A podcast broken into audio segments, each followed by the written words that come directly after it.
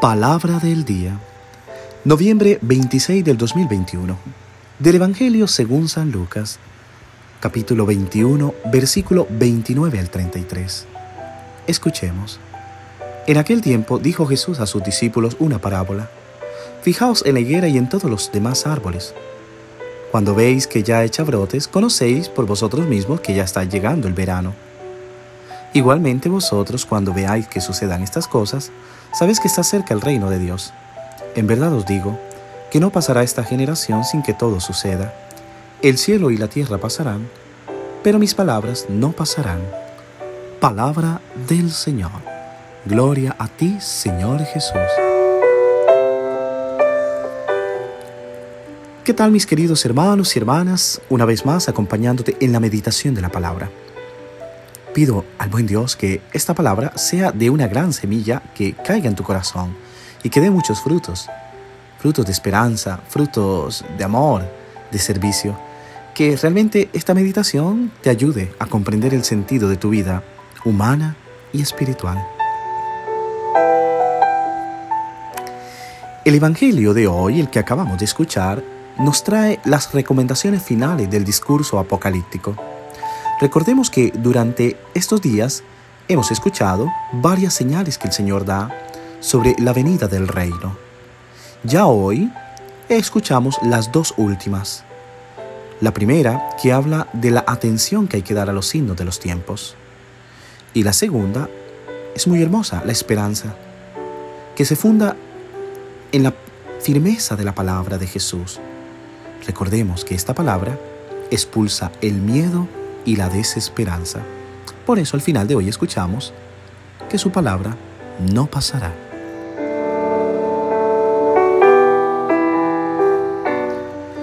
Jesús parece dar claves para comprender su venida. Jesús manda mirar la naturaleza. Recordemos que todo cuanto existe ha sido creado por Él, por su palabra, que Él es la palabra. Él es el verbo pero ahora nos pone la imagen del árbol de higo, una higuera. Es algo que da claridad al oyente. Recordemos que esta planta eh, no es muy de floración, mas el fruto que produce es muy bueno. El higo es un, un es un digamos así, un fruto muy dulce. Y pienso que así también se asemeja con la madera de la cruz. En esa experiencia que Jesús vino a inaugurar, está hablando de esa venida del reino, pero también está hablando del momento de su venida. ¿Por qué ha venido? Y realmente la cruz no tiene belleza aparente, pero será la única que dará muchos frutos y verdaderos frutos que durarán para siempre.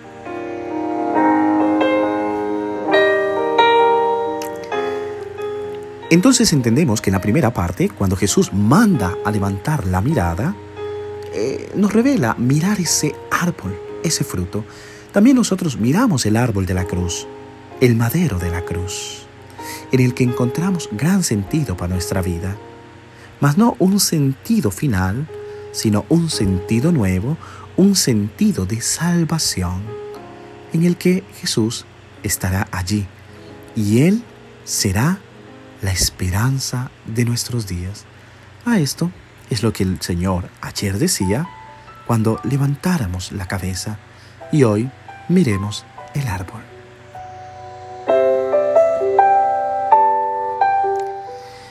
Considero que hay signos en la realidad que nos rodean, en las cosas que vivimos, que nos hacen adivinar hacia dónde vamos, como las golondrinas que anuncian la primavera o las yemas de higuera que anuncian la llegada del verano en los lugares que se cumplen las estaciones, eso también es cierto para las cosas serias de la vida.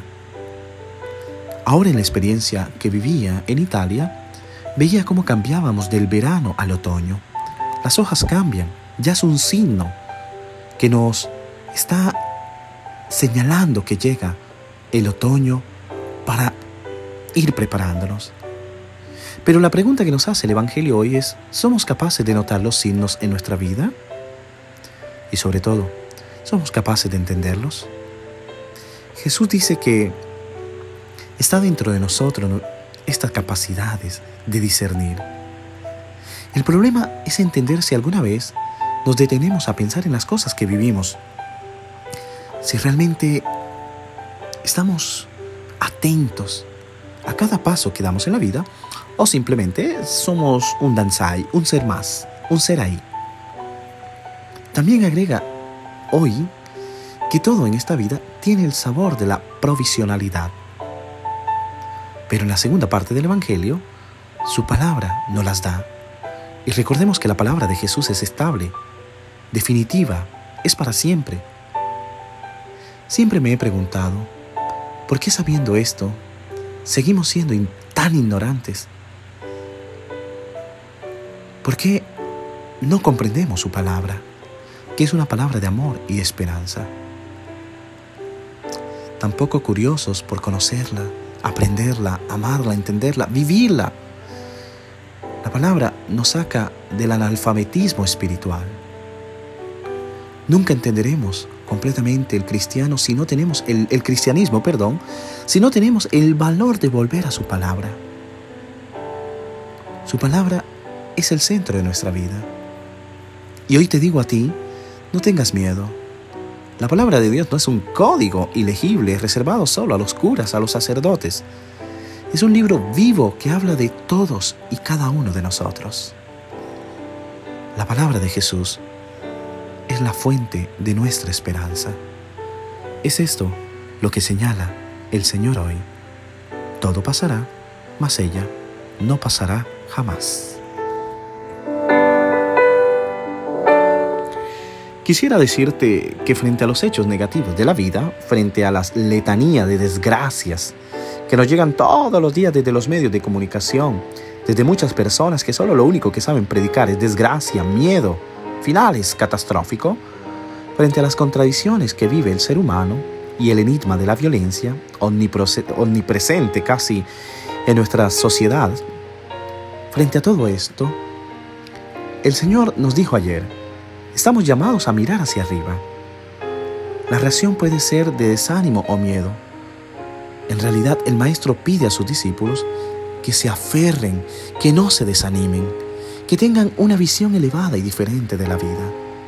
Si por el contrario solo el Señor nos estuviera atemorizando, sabe que perderíamos la esperanza, que no tendríamos la fuerza y el coraje. Hoy no es así que debemos de comprender esta palabra. La palabra del Señor permanece. Y hoy concluye como para sellar su promesa. El cielo y la tierra pasarán, pero no su palabra. El cielo y la tierra pasan, pero no esa palabra de vida. Esa palabra del Señor permanece, habita, mora, habita en nosotros. Y no importa quién o qué nos abruma, qué o quién nos molesta, qué o quién nos asusta el verbo que es Jesús, el verbo que se hizo carne, permanece. Una palabra tuya bastará para sanarme. Una palabra que crea. Ese es Jesús, crea todo nuevo, que sigue creando y recreando, que explica, que dice que se manifiesta. Y esta palabra permanece en nosotros. Vive allí, se aloja en nuestra vida diaria. Te invito a que no temamos, y que más bien recurramos a esta palabra que permanece y que si se toma en serio, realmente puede cambiar nuestras pequeñas vidas.